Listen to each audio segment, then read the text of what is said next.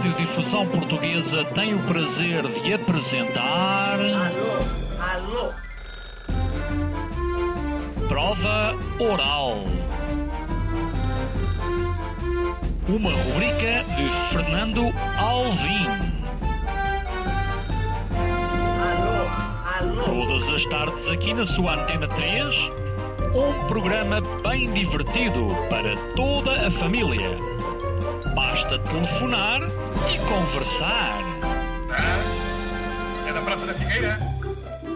E? Do Lógico? Prova Oral. Um programa para gente nova. A vossa atenção, portanto, para o programa Prova Oral. Mafalda Cruz fala sobre desejo sexual e libido. O desejo sexual é influenciado por tanta coisa, tantos fatores. Sobre terminações A nervosas. zona mais sensível da vagina são os primeiros 2 centímetros. Porque fingimos orgasmos. Sexualidade não é só sexo, isto é uma chave muito importante. Esta quinta-feira, a pedido de todo um auditório, vamos falar sobre sexo. Ai, às 19 horas, não terá 3. É sexo, não é BDSM, mas também podemos falar sobre BDSM. Não sei, a nossa convidada é sexóloga, tem uma página no Instagram que é um sucesso, tem muitos, muitos eh, seguidores. Quantos seguidores é que tu tens, Mafalda? 18 mil. 18 mil, é bom. É bom. Mas vais ter mais. Uh, Mafalda Cruz é a nossa convidada. Uh, Mafalda, este programa é conhecido por falar muito em sexo. O que eu não sabia é que justamente por isso, de certa forma, também influenciamos a tua carreira, Mafalda. É verdade, Alvin. Olá, boa tarde a todos. Eh, Sim, eu estava a dizer isso Alvin antes de, de entrarmos em direto, que este programa teve uma grande influência na minha carreira, eh, ou pelo menos na minha vontade de falar e estudar sobre sexologia, quando aos 18 anos, portanto, isto já mostra ao tempo que este programa já existe e estás de parabéns.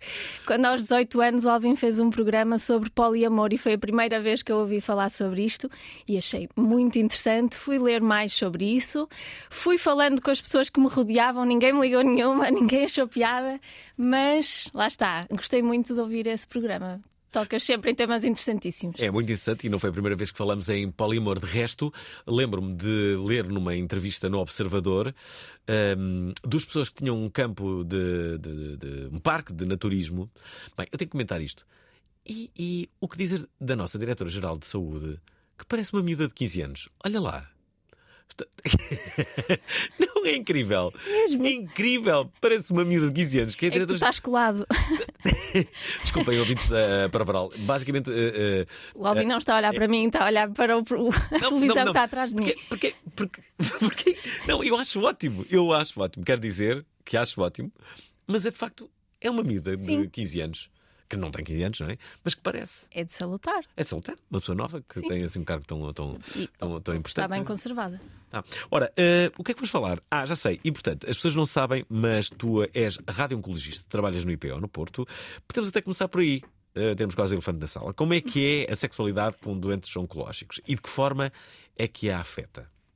Eh, Sim, pronto. eu- a, minha, eu- a minha especialidade enquanto médica é como radio-oncologista e, portanto, radio-oncologista é o médico que, que vê os doentes que são propostos para tratamento com radioterapia, tratamento com radiações e, portanto, como deves imaginar, apanho casos muito graves à minha frente e, e lido de perto com a doença oncológica que toda a gente sabe que, é, que pode ser bastante grave. Hum, quando nós pensamos num doente oncológico, raramente pensamos na sexualidade do doente oncológico. Ou pelo menos não, à cabeça não é essa a prioridade. Mas a verdade é que, felizmente, hum, os doentes eh, sobrevivem mais e mais tempo.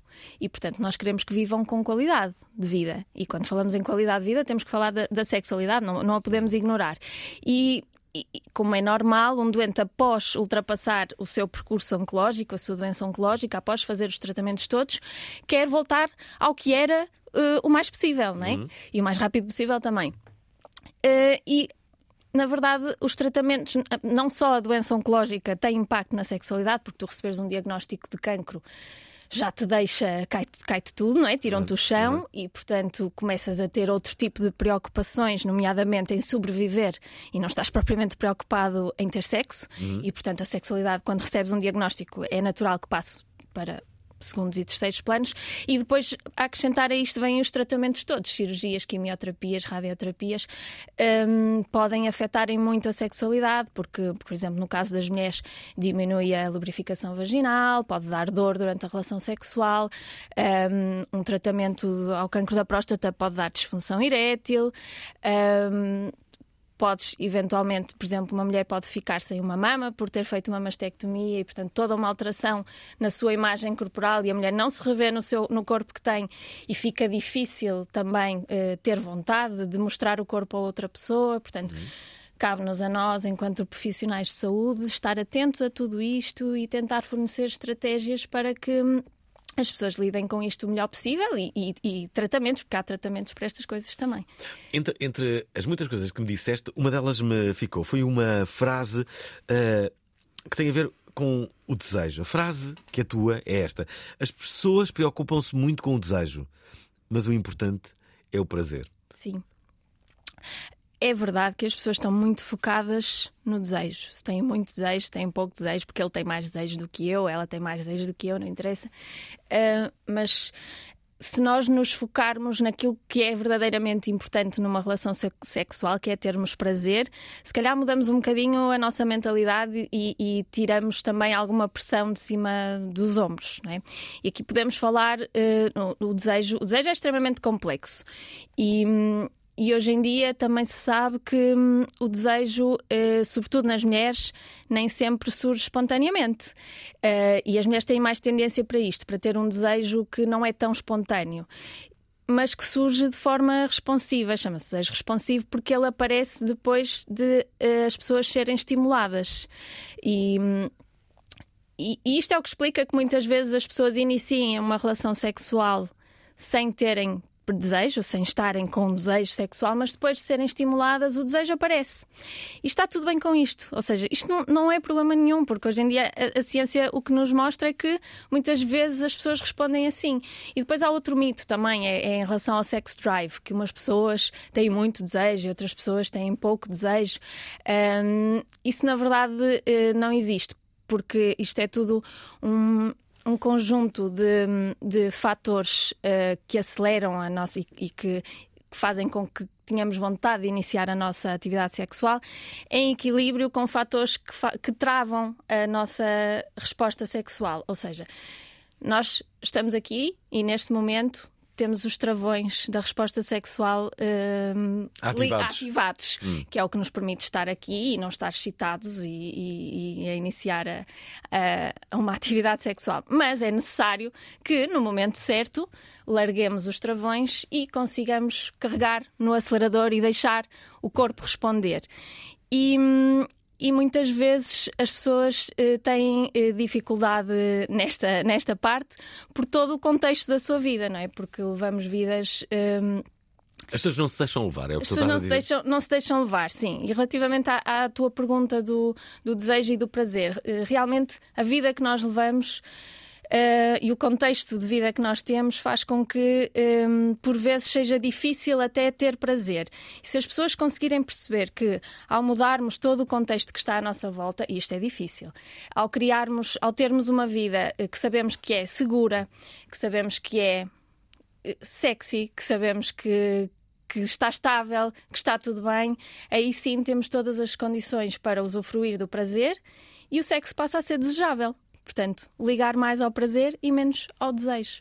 Porquê que existe uma ideia que os homens pensam mais em sexo do que as mulheres? Eh, Existe, existe essa ideia e, provável, e isso é porque estes tais fatores. eh, Não quer dizer que isto seja verdade. Sim, mas existe essa, existe essa Nomeadamente em relação ao apresentador deste programa. É que as pessoas- Sim, as pessoas não te conhecem, não é? claro, claro. Hum, a verdade é que os homens parecem-se, hum, em, em regra, e estamos sempre aqui a falar. Em regra, claro que há exceções, mas em regra os homens eh, são mais facilmente ativados, ou seja, estes aceleradores são mais facilmente ativados. Isso tem a ver com a testosterona ou não? Hum, Não, não, não necessariamente. Isso tem a ver com o facto de que os homens reagem eh, mais, por exemplo, a estímulos visuais e, e isso é- faz com que pá, tu olhes para uma pessoa de quem gostes e, e se te sintas excitado, reages mais aos estímulos visua- visuais, auditivos, a cheiros, reages mais do que as mulheres. Eu não gosto nada de fazer disto uma guerra dos sexos, não é? Mas Nem generalizações, não é? nem generalizações, mas eh, e, e porque a biologia não explica tudo. Então o que é que as mulheres ligam? As mulheres O que é que as diferencia? O que é que, se nós somos com esses sentidos todos, eh, visuais, olfativos, então e as mulheres? Sim, Eh, as mulheres, eh, aquilo que, que parecem valorizar mais é a recompensa que têm ao terem uma relação sexual. Ehm, que tipo de recompensa? Que a relação fica fortalecida, eh, aumenta a intimidade, eh, ficam mais próximos.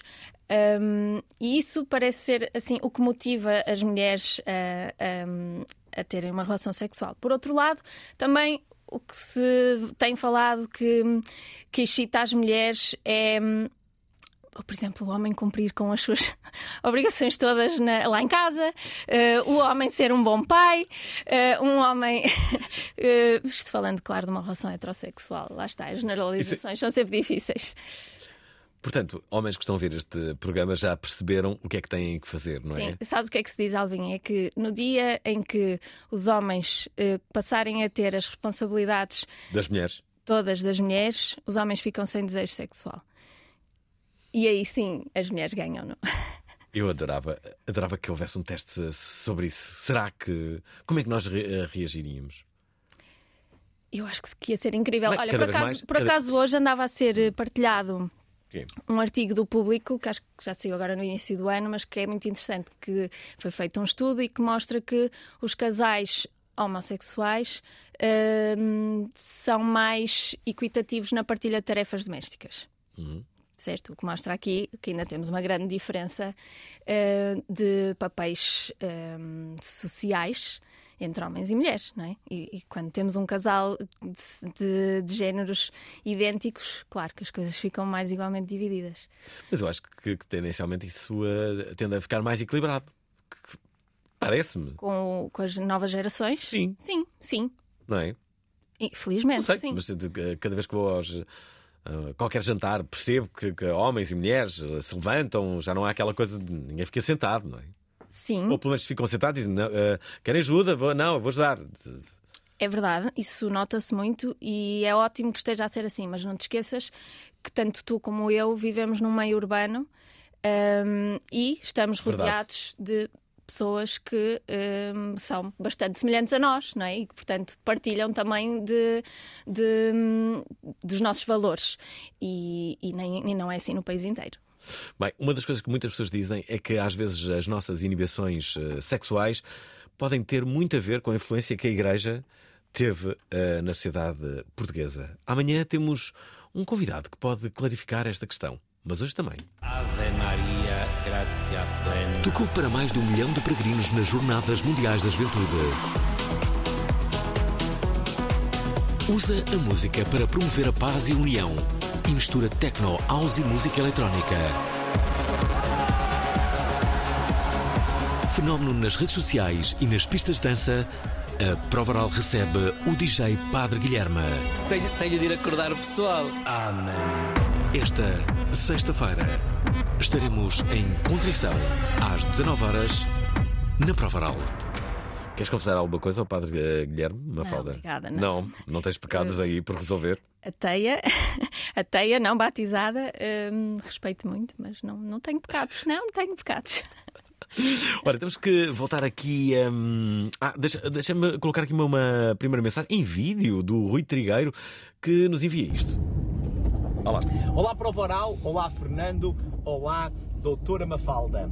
Antes de mais, é com grande satisfação que vejo o, eh, o crescimento deste projeto da Doutora Mafalda, que tenham vindo a acompanhar há uns meses a esta parte. Hum, antes de mais, gostava de deixar aqui então uma, uma questão eh, para a Doutora Mafalda, que é o seguinte: será mito, não será mito que. hum, a atividade sexual das horas que antecedem, por exemplo, uma competição desportiva, eh, vão influenciar de forma negativa eh, a performance desportiva? Outro lado, há alguma evidência científica que corrobore esta afirmação?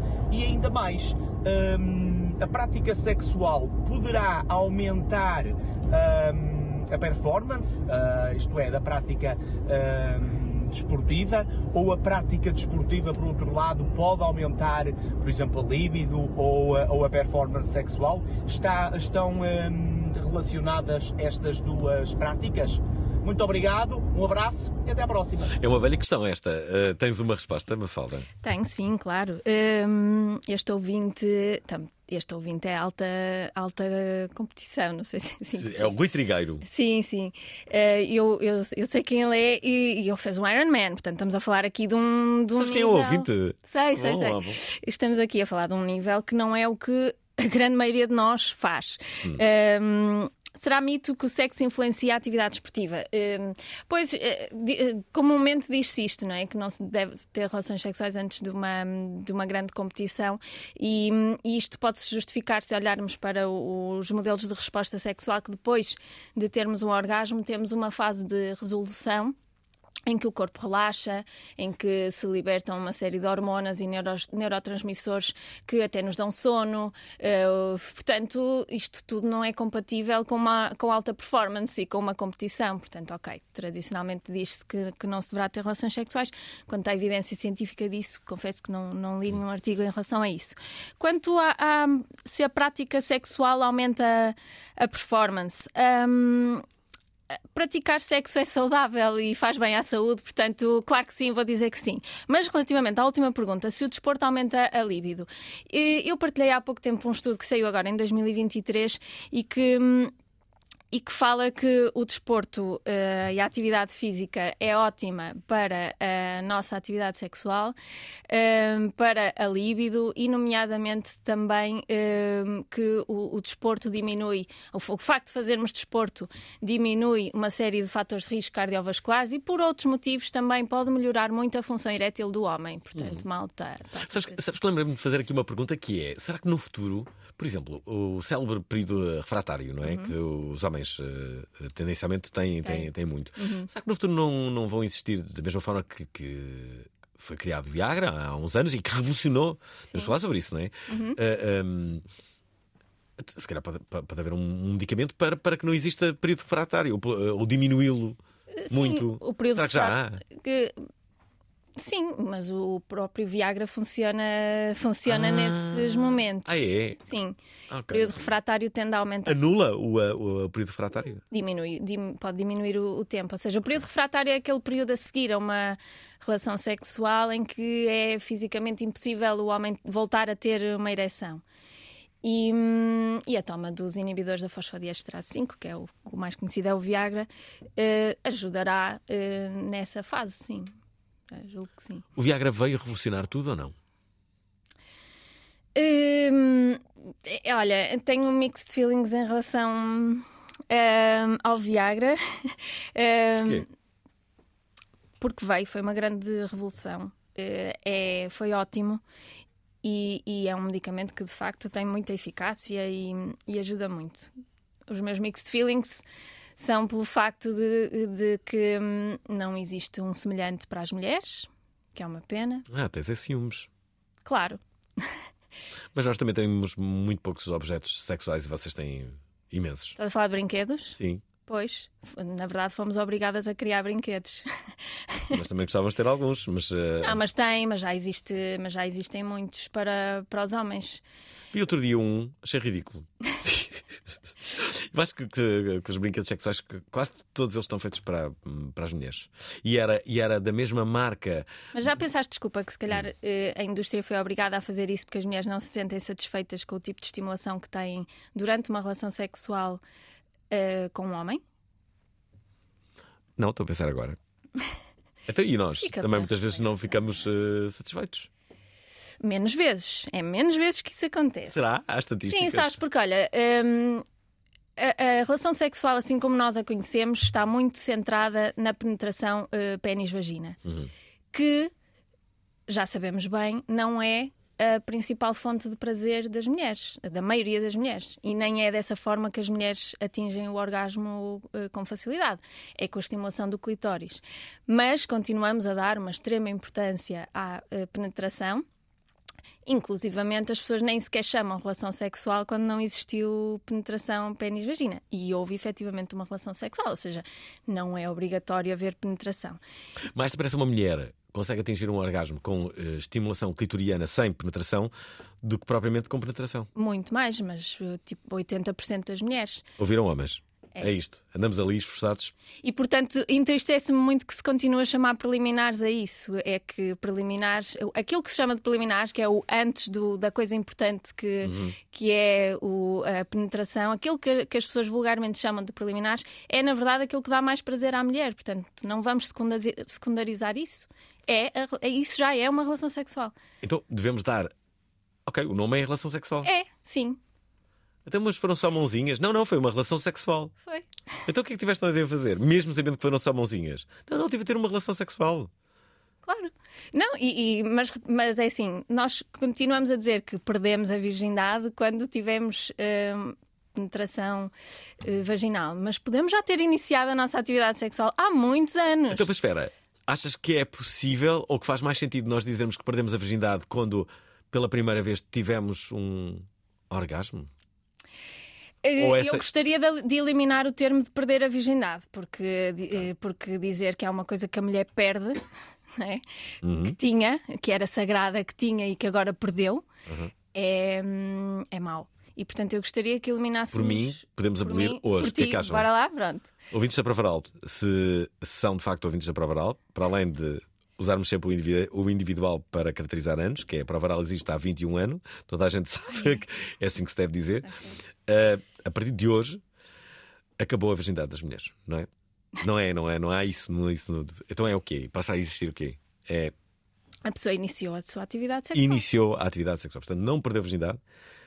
Portanto, isso acabou hoje, que deu hoje. Portanto, 2024, 11 de, janeiro. 11 de janeiro de 2024, acabou esta expressão em Portugal perdemos, e no mundo. E no mundo. Todos, perdemos todos a virgindade. E iniciamos é a vida sexual. Isso é Sim. totalmente diferente. Portanto, iniciei a minha vida sexual. Então, quando é que iniciaste a tua vida sexual? Iniciei. Lembro-me bem da mão do Renato.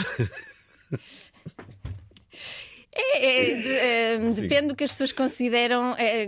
Eu, o problema é as pessoas só considerarem que tiveram uma relação sexual quando houve efetivamente penetração e tu podes fazer tantas mais coisas igualmente boas uhum. que é sexo, não é mesma? É verdade, sexo oral é, é, sexo, sexo anal é sexo. Uhum. Estimulação uh, genital mútua, masturbação mútua é sexo. Uh, portanto, vamos deixar de dar tanta importância à penetração. Muito bem, uh, estão a ouvir este programa. Estamos a falar sobre sexo a pedido de muitos ouvintes que, com críticas bastante injustas, disseram que este programa já não falava de sexo uh, como antes. Pois bem, ouvintes que tiveram essas críticas muito injustas e que magoaram o apresentador deste programa, saibam que não só temos aqui a Mafalda Cruz a falar do MedSex, a a página do Instagram, que já tem 18 mil uh, seguidores. De resto, podem segui-la também nos artigos que vai escrevendo na Notícias Magazine. Também sei que já escreveste para, para, para, para a visão. Mas há uma coisa que eu preciso. Eu preciso falar contigo. Preciso de, de falar contigo ainda um pouco sobre desejo. Alguém me pode dizer. Quem me consegue explicar como é que este programa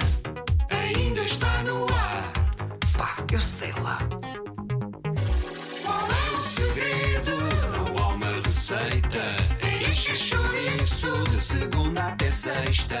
E depois é aquela cena. Dislexia do apresentador. É como É como azeite belo, Chuva dourada que paira no ar. Foi em setembro de 2002 que a prova oral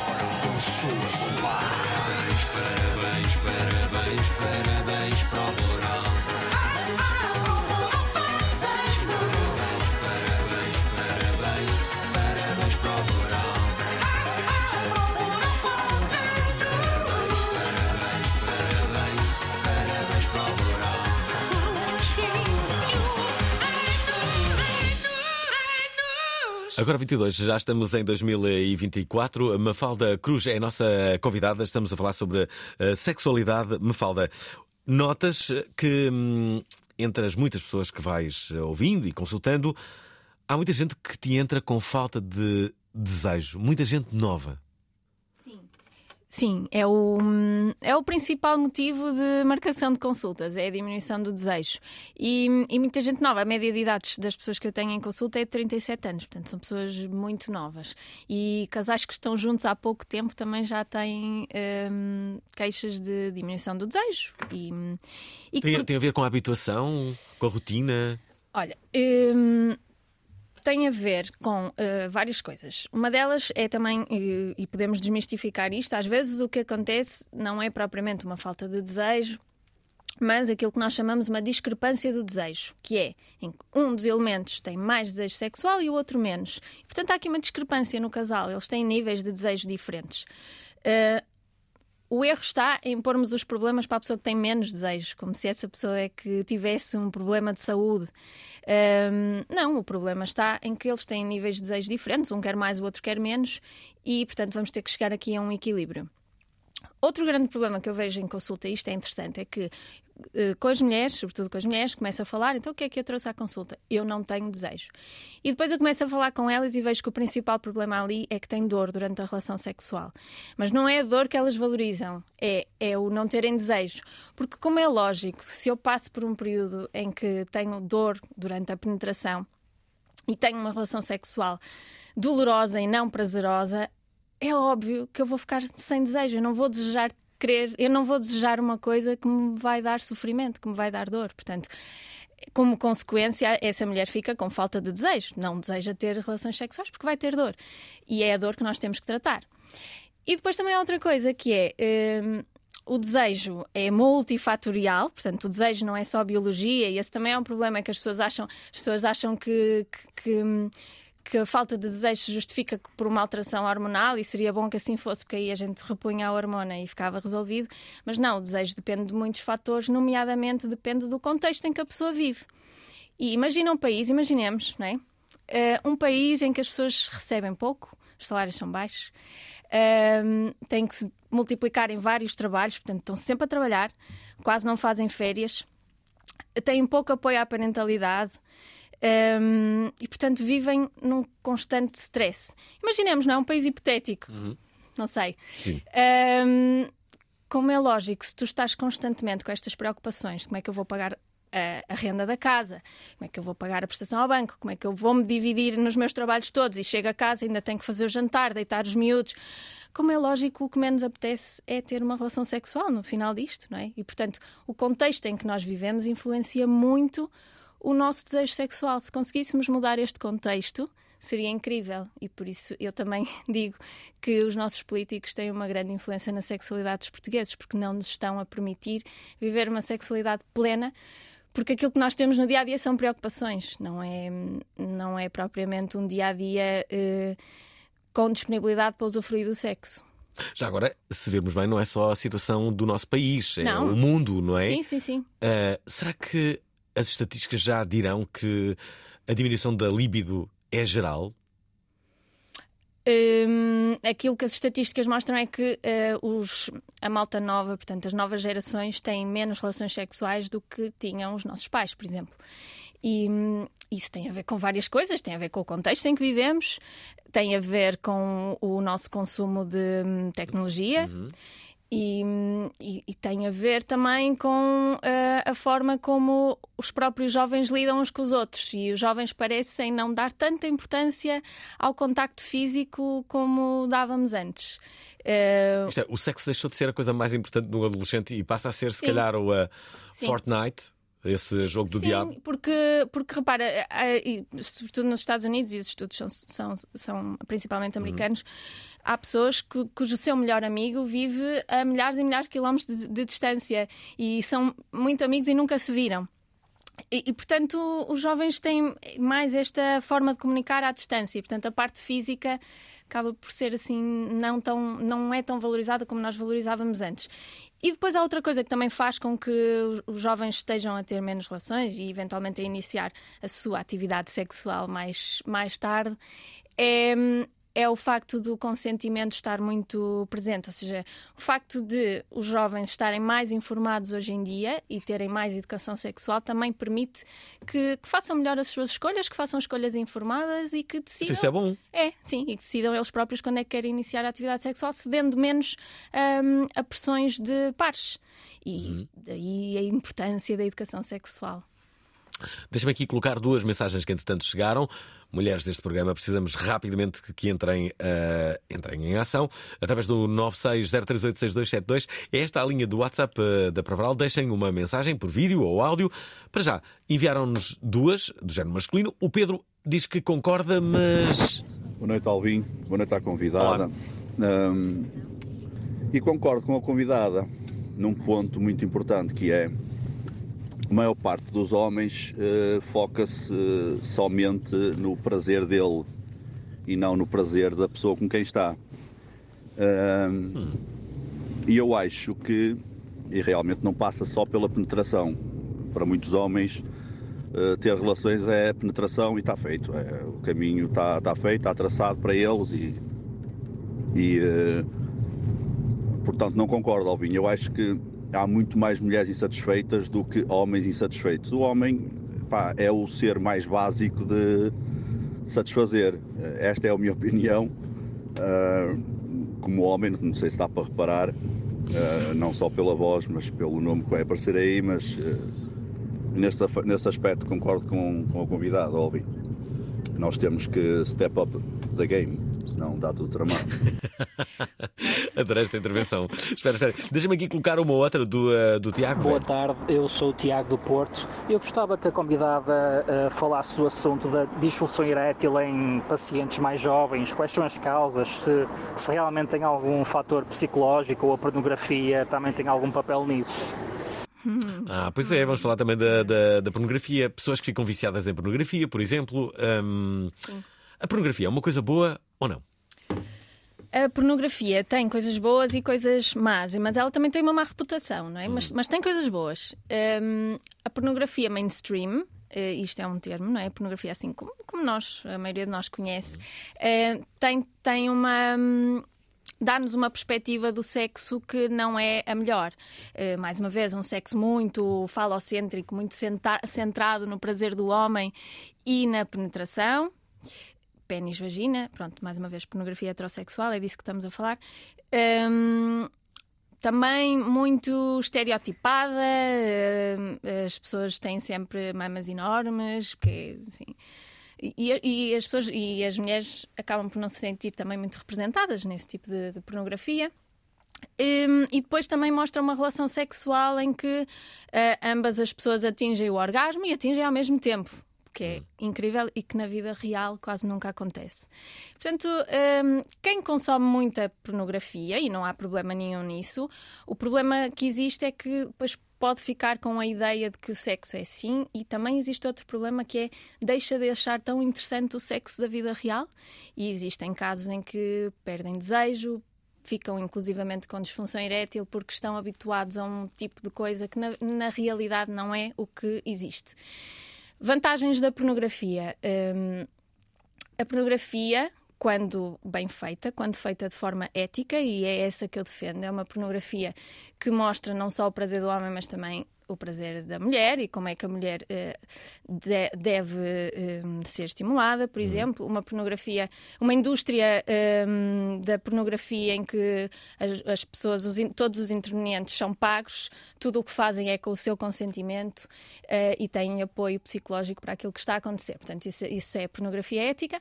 O consumo desse tipo de pornografia pode ser ótimo e um grande auxiliar para, por exemplo, para a, para a masturbação. Quando nos vamos masturbar, eh, recorrermos à pornografia, cria um contexto eh, e, e a visualização de pornografia pode também aumentar o nosso desejo. Portanto, só coisas boas. Ora está, a Mafalda Cruz tem uma página no Instagram que podem e devem seguir, que se chama MedSex. Ela veio aqui falar sobre isso e não só. Há aqui muitos temas que eu ainda quero desenvolver contigo, mas antes de avançar para eles, diz-me casos, casos que tenhas tido, eh, que possam ser elucidativos daquilo que acabas de dizer. Uma das coisas interessantes de fazer consulta de sexologia é que todos os casos acabam por ter ali alguma coisa que eu acho fascinante. Uh, Lembro-me de alguns, logicamente. Vou começar por um, vou-te dar dois casos. Um, um para dar o exemplo, que é, que é o caso de uma rapariga que eu sigo, ela tem 34 anos, penso eu, que hum, tudo bem, tinha uma vida sexual muito satisfatória, até que eh, engravidou e fez uma interrupção voluntária da gravidez. Na altura, isto não foi cá em Portugal, e na altura ela fez a interrupção voluntária da gravidez, hum, tudo bem, mas não recebeu nenhum tipo de apoio psicológico. E isto para ela foi um trauma o que aconteceu foi que depois dela ter feito esta interrupção, nunca mais conseguiu ter uh, penetração vaginal, ou seja, desenvolveu um vaginismo. O pênis simplesmente não entrava, uh, porque isto para ela foi um trauma e não teve apoio. E desenvolveu um vaginismo secundário a este trauma, e depois não conseguiu nunca falar uh, com ninguém. E, hum, e, já estava, quando veio à minha consulta, já estava há seis anos sem conseguir ter relações sexuais com penetração. E, e, foi um caso bonito de desenvolver, porque envolveu aqui várias pessoas, de, de, tratar, porque envolveu aqui várias pessoas, a minha intervenção, a intervenção de uma psicóloga e as coisas resolveram-se. Boa segundo, história essa. Sim, o, hum. segundo, o segundo caso que eu, que eu te posso trazer é um caso mais de uma, de uma situação mais rara, que é um caso de, de uma pessoa que é crossdresser. Ah. ah. Atenção, atenção agora. Eh, eh, muitas pessoas estão a ouvir, possivelmente pela primeira vez, o termo crossdresser. Eh, é o quê, uma fala? Costuma-se falar, outro termo que se pode usar é o transformismo, uh, mas aqui estamos a falar de uma, pessoa, de uma pessoa de sexo masculino que se identifica como homem, como homem heterossexual, é casado, tem filhos, mas um, na sua intimidade uh, um dos seus maiores desejos é vestir-se como mulher, maquilhar-se, comprar roupas de mulher, ter a posse de, de, roupas de mulher, isso é uma coisa que lhe agrada bastante. Um, e veio à minha consulta porque isto lhe dá um sofrimento gigante, não percebe o que é que é, e, e aquilo que eu, que eu trabalhei com ele e aquilo que fomos percebendo é que isto não se trata de uma fantasia sexual, porque ele não atribui a isto nada de cariz sexual, mas sim é a identidade dele.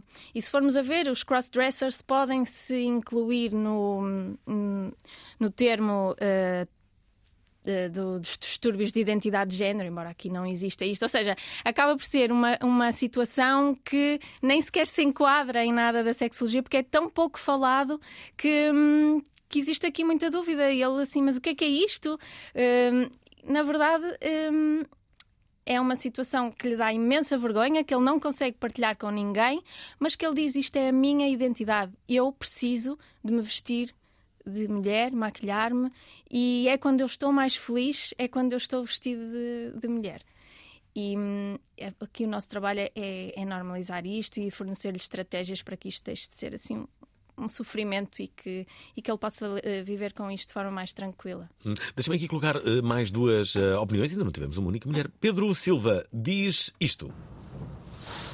Boa noite, Alvin. Boa noite, convidada. Olá. Um, Olá. Tenho estado a ouvir a vossa emissão e quando estavam agora aqui a falar sobre a questão da penetração e da estimulação clitoriana, um, estava-me a ocorrer o seguinte: não faria sentido e não seria importante os casais uh, também comunicarem, mesmo na altura em que estão, uh, para, na altura em que está para acontecer e, e, durante o acontecimento, durante o ato sexual, um, haver a, a, comunicação ser mais, mais fluida, mais aberta e mostrar-se onde se gosta de tocar, pedir onde se quer que se toque, não fazer disso às vezes quase que a quebra do mistério, a quebra de, uhum. ali do, do encantamento todo, se, se falar nisso, ou se ou a mulher esperar que o homem descubra uh, o, exatamente o que é que ela quer, e o inverso também, uh, o homem mostrar uh, aquilo que gosta que, que, lhe façam,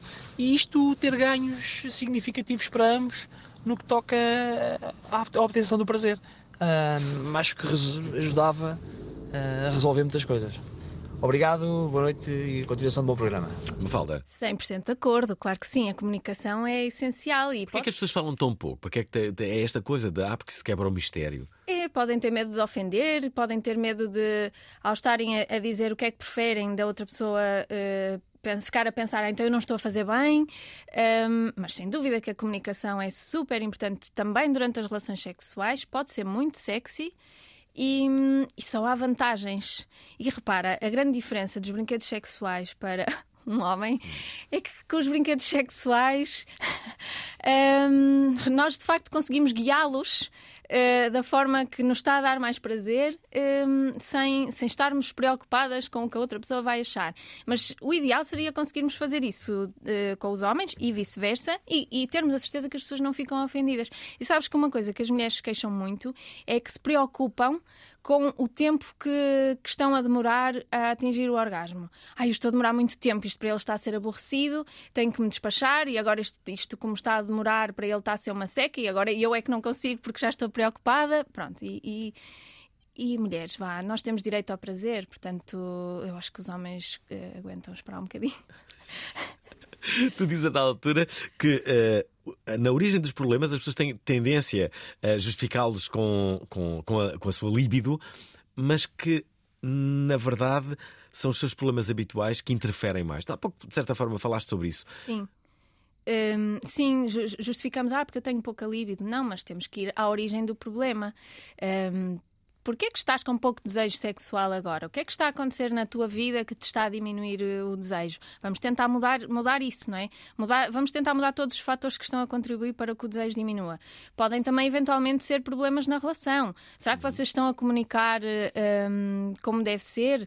E isso nota-se muito. Podemos falar um bocadinho das linguagens do amor, que é, que é um. Que há cinco, não é? Há cinco. Um, ehm, isto socialmente ganhou assim muita popularidade, inclusivamente no, no Bumble as pessoas já se apresentam, sou a não sei quantas e a minha linguagem do amor é, uh, é. é, palavras de afirmação, ou seja, cinco linguagens do amor. As linguagens do amor são formas como nós comunicamos à outra pessoa que gostamos dela e também ao mesmo tempo formas uh, que nós uh, gostamos de receber amor. De que forma é que nós gostamos de receber amor?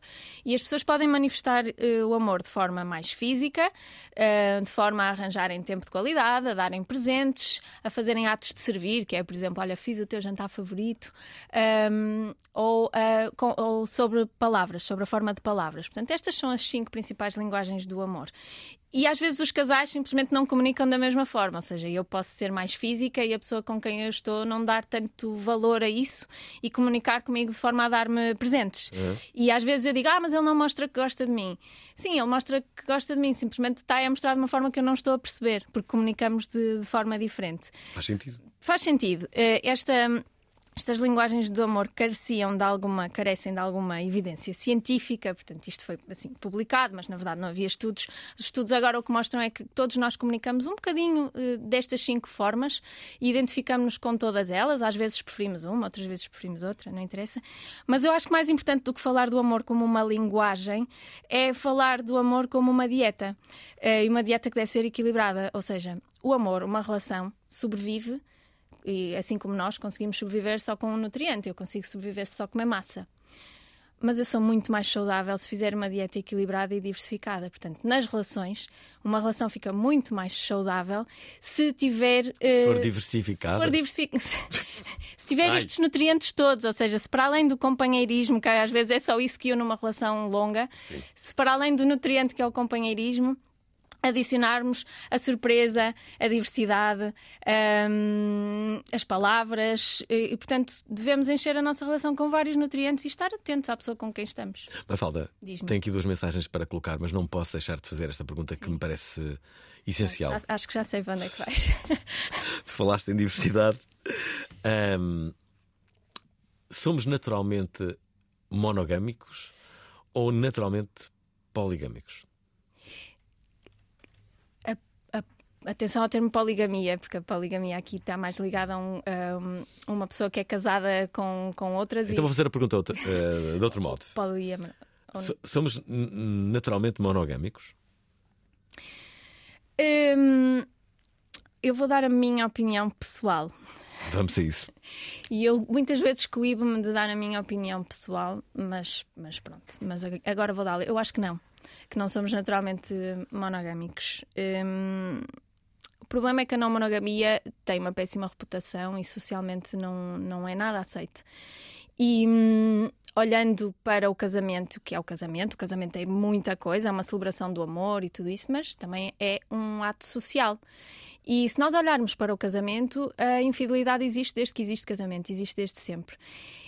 Num mundo utópico, eh, se todos nós eh, olhássemos para a infidelidade como algo mais natural e como algo que, que inevitavelmente acontece, e, e que não estou a dizer que isso acontece em todas as relações, mas, mas que pode acontecer, mas se olhássemos para isso com mais naturalidade, acho que os casais seriam todos, quase todos mais felizes e as relações mais duradouras.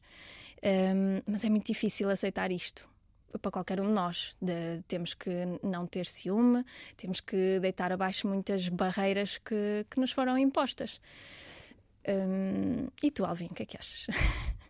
Eu acho que nós não somos naturalmente eh, monogâmicos. Concordo contigo. Sim.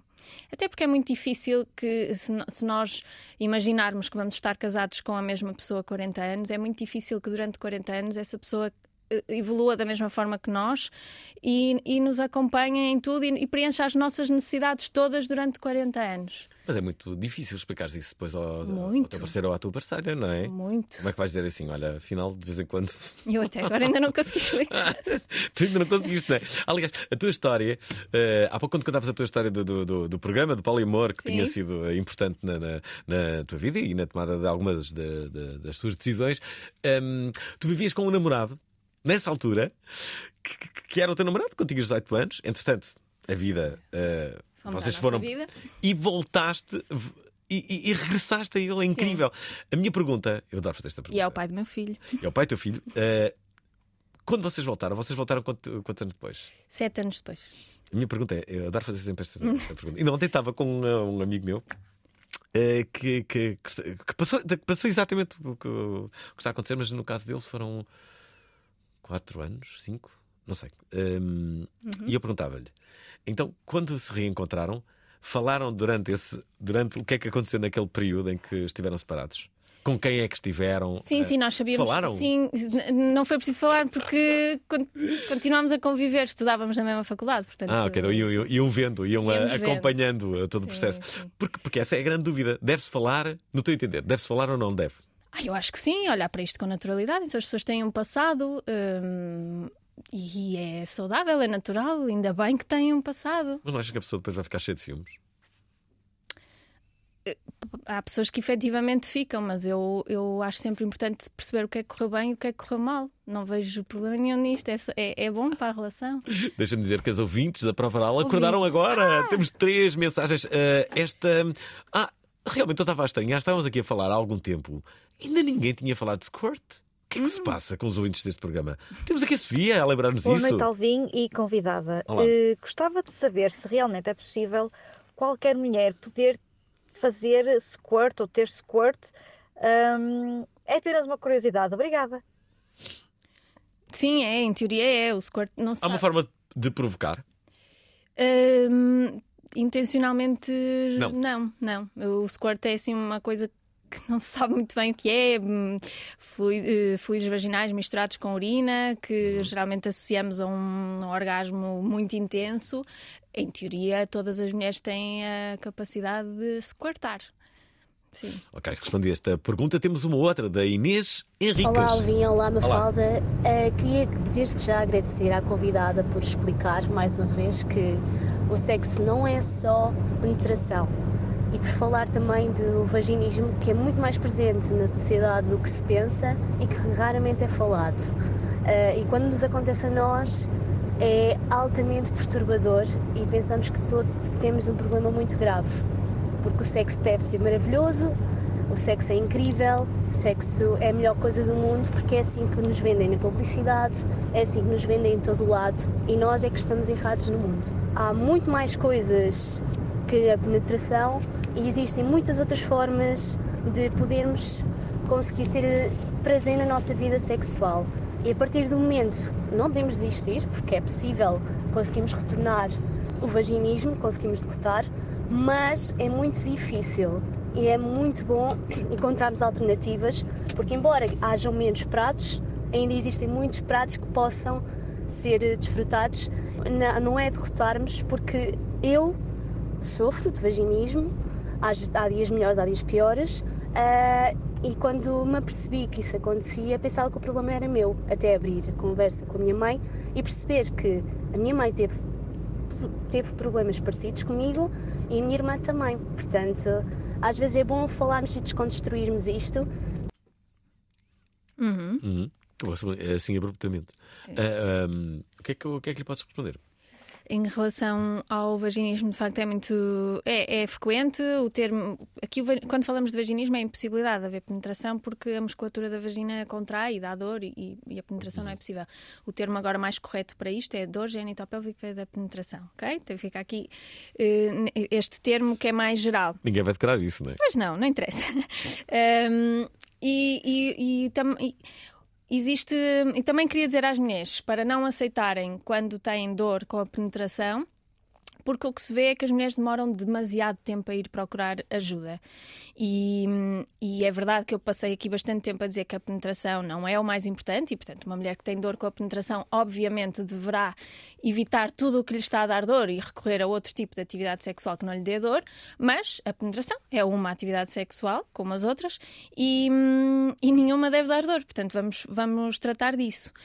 Um, e, efetivamente, há tratamento para o vaginismo. Eu só queria, era, gostava era que as mulheres não demorassem tanto tempo a procurar ajuda, porque normalizamos demasiado a nossa dor.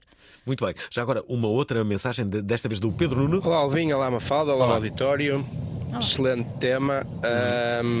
Eu gostava só de deixar aqui uma questão no ar, que é, eu acho que o grande problema da sexualidade é precisamente centrarmos a sexualidade no desejo do homem ou no desejo da mulher.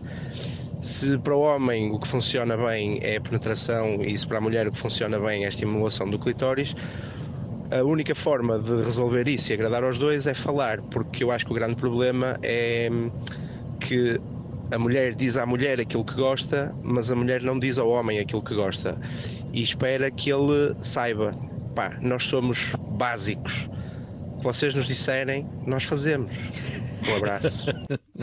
Adorei a sinceridade do, do, do Pedro Nuno. Que vocês nos disserem, nós fazemos, é isso? É, sim, e ainda bem que há homens disponíveis para, para ouvir isso e eu acho que sim, que a maioria está disponível. Portanto, é, é, mais uma vez, as mulheres têm, têm que reivindicar o seu direito ao prazer sexual. Portanto, é falar, é, é dizer uh, tanto a, aos homens e às pessoas com quem se relacionam sexualmente, como, e vou tocar aqui num tema sensível, como aos seus médicos, porque também uh, as mulheres evitam muito falar com os médicos sobre sexo porque acham que, que seu, as suas queixas vão ser desvalorizadas. E muitas vezes são desvalorizadas, mas aí não desistam. Pelos médicos? Sim, sim, sim, pelos médicos. E não tens noção da quantidade de mulheres que eu tenho em consulta que dizem: Ah, mas eu já, eu já tinha explicado isto ao meu médico, mas ele disse: Ah, beba um copo de vinho que isso passa-lhe. Ou Ah, tem dor, olha, mas olha, eu também tenho e. eu também de vez em quando dói umas costas e ando aqui. A sério, isto é muito comum. E, e sabes porquê? Porque Sim. os médicos não têm formação em sexologia durante toda, uh, todo o seu percurso. Não existem cadeiras de sexologia nas universidades, durante as especialidades também não. E, portanto, ou os médicos estão mesmo interessados neste tema e vão estudar, ou então realmente a única resposta que, que têm a dar é ah, beba um copo de vinho que isso passa-lhe, porque não sabem dar outra resposta. Olha, deixa-me aqui colocar as duas últimas mensagens, curiosamente, de duas mulheres. Esta é da Alice. Boa noite para o Varal. Olá. Boa noite para o Alvin. Boa noite para a Mafalda Cruz. Daqui fala Alice Gerim. Uh, um grande beijinho para começar para a Mafalda, foi minha uhum. colega de secundário Exatamente. e também na faculdade. Uh, eu gostava de, de, dar uma opinião e ouvir também a opinião da, da Mafalda sobre, sobre aqui uma questão que ela falou, que é a questão Muitas destas, destes distúrbios da sexualidade, quando chegam a, quando chegam a ti, Mafalda, no teu consultório, mas também quando me chegam a mim no meu consultório de medicina familiar, uhum. chegam-nos de facto já em forma de patologia, ou pelo menos de, de perturbação. De facto, eu acho que muitas destas questões podiam ter sido evitadas por uma educação sexual que fosse de facto dirigida a, dirigida a empoderar os jovens eh, desde cedo sobre as questões da sexualidade e não as tornar um tabu até a idade adulta, quando se desenvolvem muitas vezes com distúrbios ou, ou perturbações. Uma boa, uma boa, noite e bom programa. Já vais responder à Alice, mas antes temos que ouvir a Joana Ribeiro. Olá, boa noite. Olá. Estava a ouvir a vossa hum, prova oral agora, não é? Uhum. Uh, Chamo Joana.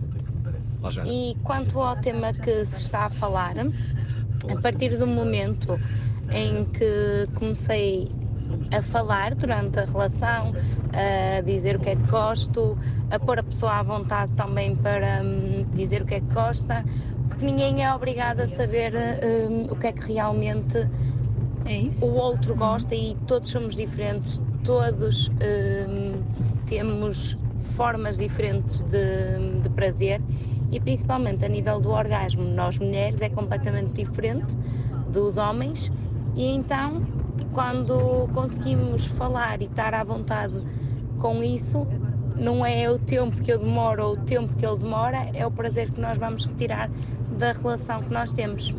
Boa noite. Essa é, Sim. essa é uma das grandes vantagens de, das relações longas, é que, que, também ganhamos confiança, começamos a perceber melhor o que é que a outra pessoa gosta e o sexo pode tornar-se mais prazeroso.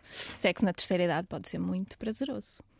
Eu quero ter sexo na terceira idade, quando lá chegar, que é daqui a pouco tempo. Uh, já agora, uh, queres responder à Vamos tua. responder à Alice? Sim. Sim, Alice. A Alice falou na educação sexual como forma de evitar disfunções sexuais. Sem dúvida, a educação sexual é importantíssima para as pessoas perceberem não só sobre hum, doenças sexuais, não só sobre consentimento, infecções sexualmente transmissíveis e contracepção, mas também perceberem sobre prazer sexual. E quando nós entendemos o que é o prazer sexual, nós conseguimos perceber melhor que, ok, se isto não me está a dar prazer, isto não está a fazer sentido. E portanto eu vou, eu vou um, explicar à outra pessoa o que é que me dá prazer e, e as coisas passam a ser muito melhores. Portanto, a educação sexual é a base uh, de uma boa sexualidade. Três frases me ficaram. A primeira foi esta: as pessoas preocupam-se muito com o desejo, mas o importante é o prazer. A outra, os seus problemas têm a ver com os seus problemas habituais e não tanto com a, com a libido. E finalmente, pelo meio de todas as conversas, tu dizes assim ao passant: uh, a, verdade é que a grande maioria dos, do, dos, casais não atinge o orgasmo ao mesmo tempo. Pois é. e fiquei a pensar nisso. Um, há estatísticas a grande maioria das pessoas, mas é sempre um desejo comum que é vamos atingir o orgasmo ao mesmo Sim, tempo. É tipo o pináculo da relação sexual. Sim, é, é fogo de artifício. Mas, mas, mas eu, eu, sinto que, que, que, muitas vezes, na verdade, isso não acontece. Na grande maioria das vezes isto não acontece. Eu vou confessar uma coisa. Eu pensei que era um problema meu. Estás a ver, Alvin? Este programa serviu para. Ok. Uh, mas na, um em relação à sexualidade é isto. No final, na grande maioria das coisas, tu vais perceber, vais descobrir que é normal. E isso é um livro que já está também aí publicado da Leonor Oliveira. É verdade que já esteve neste programa. De resto, nós fazemos muitos, muitas emissões dedicadas a esta uhum. temática. Ainda bem que o fazemos. Em breve, posso aqui adiantar que vamos ter três naturistas. Será que vamos estar nos. Uhum. Isso era incrível. E se os naturistas estivessem. Não, não podem estar nos. Não sei se pode. Pela lei. Não, não podem. Se estiverem nus, então não, podem. Estão num espaço fechado, mas público. Sim, que é RTP é público. Não podem. Infelizmente não podem. Portanto, serão três naturistas, mas estarão vestidos neste.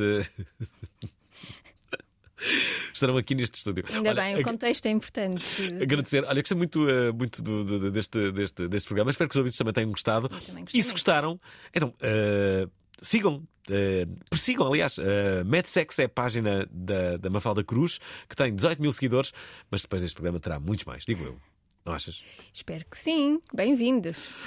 Olha, obrigado e bom regresso ao Porto amanhã. Não percas a entrevista com o Padre Guilherme. Ah, também vou ouvir. Obrigada. Importante, amanhã. Beijo. Gostaram da emissão? Querem ouvir outra vez? Ouçam, partilhem, comentem.